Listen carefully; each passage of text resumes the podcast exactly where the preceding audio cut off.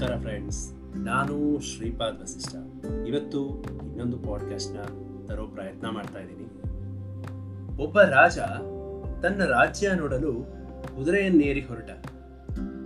ಒಂದೂರಿನ ಹಾದಿಯಲ್ಲಿ ಹೋಗುವಾಗ ಆತನಿಗೆ ತುಂಬಾ ಹಸಿವಾಯಿತು. ಸುತ್ತಮುತ್ತ ನೋಡಿದಾಗ ಬೃಹದಾಕಾರದ ಮರದಲ್ಲಿ ತುಂಬಾ ಹಣ್ಣುಗಳು ಜೋತು ಬಿದ್ದಿತ್ತು. ಆ ಮರ ಎತ್ತರವಿದ್ದ ಕಾರಣ ಒಂದು ಹಣ್ಣು ಆತನ ಕೈಗೆ ಎಟುಕಲಿಲ್ಲ ಆಗ ಮರ ಕಡಿಯುವವನೊಬ್ಬ ಸಾಕಷ್ಟು ಹಣ್ಣುಗಳನ್ನು ಕೊಯ್ದು ರಾಜನಿಗೆ ಕೊಟ್ಟ.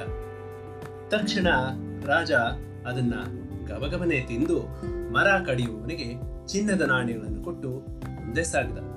ಹೀಗೆ ಮುಂದೆ ಸಾಗುವಾಗ ರಾಜ ಯೋಚನೆ ಮಾಡಿದ. ನಾನು ರಾಜನಾದರೂ ನನಗೆ ಮರ ಏರಲು ತಿಳಿದಿಲ್ಲ, ಇದೆಂತಹ ಅವಮಾನ ಎಂದು ಮರವಿದ ಹೀಗೆ ದೂರ ಸಾಗುವಾಗ ಬಿಸಿಲು ಆತನಿಗೆ ಸುಸ್ತಿನ ಜೊತೆಗೆ ನಿದ್ರೆ ಬರಲು ಶುರುವಾಯಿತು. ಮರದ ಕೆಳಗೆ ಮಲಗಿದ್ರೂ ಆತನಿಗೆ ನಿದ್ರೆ ಬರಲಿಲ್ಲ. ದೂರದಲ್ಲಿ ಮರಗೆಲಸದವನೊಬ್ಬ ತನ್ನ ತಲೆಗೆ ಕಟ್ಟಿಗೆ ತುಂಡು ಬಟ್ಟೆ ಹಾಸಿ ಗಾಢ ನಿದ್ರೆಗೆ ಜಾರಿದ್ದ. ಆಗ ರಾಜನಿಗೆ, ಅವನಿಗೆ, ಆ ಭಗವಂತ ಅದೆಷ್ಟು ಸುಖ ನಿದ್ರೆ ಕರುಣಿಸಿದ್ದಾನೆ. ಕಲ್ಲು, ಮಣ್ಣು, ತರಗೆಲೆಯ ಮೇಲೆಯೇ ಗಾಢ ನಿದ್ರೆ ಮಾಡುತ್ತಿರುವನಲ್ಲ ಎಂದು ಯೋಚಿಸಿ ಆತನನ್ನು ಕರೆದು, ನಿನಗೆ ಹೇಗೆ ಇಷ್ಟು ನಿದ್ರೆ ಬರುತ್ತದೆ? ಈ ಮಣ್ಣು ಧೂಳಿನಲ್ಲಿ ನನಗೆ ಕೂರಲು ಮನಸ್ಸಾಗುತ್ತಿಲ್ಲ ಎಂದ. ಆಗ ಮರಗೆಲಸದವ, ನಮ್ಮ ಬದುಕೇ ಹೀಗೆ. ಕಷ್ಟಪಟ್ಟು ದುಡಿದ್ರೆ ದೇಹಕ್ಕೆ ಆಯಾಸವಾಗುತ್ತೆ. ಆಗ ಎಲ್ಲಿ ಮಲಗಿದ್ರೂ ನಿದ್ರೆ ಬರುತ್ತದೆ ಎಂದ. ರಾಜ ಹೀಗೆ ಮುಂದೆ ಸಾಗುವಾಗ ನದಿ ಕಾಣಿಸ್ತು. ರಾಜನಿಗೆ ಈಜು ಬರ್ತಿರ್ಲಿಲ್ಲ.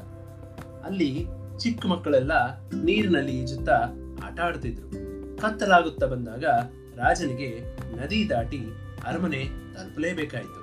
ಕೂಡಲೇ ಅಲ್ಲಿದ್ದ ಜನರನ್ನು ಕರೆದು, ನಾನು ರಾಜ, ನನ್ನನ್ನು ಮತ್ತು ನನ್ನ ಕುದುರೆಯನ್ನು ಈ ನದಿಯಿಂದ ದಾಟಿಸಿ ಆ ದಡಕ್ಕೆ ಕೊಂಡೊಯ್ಯಿರಿ ಎಂದು ಆಜ್ಞಾಪಿಸಿದ.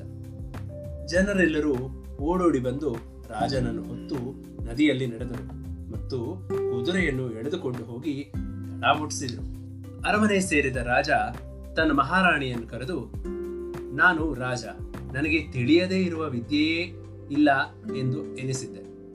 ಆದರೆ ಮರ ಏರಿ ಹಣ್ಣುಗಳನ್ನು ಕೂಯುವ ಕಲೆ ನನಗೆ ತಿಳಿದೇ ಇಲ್ಲ.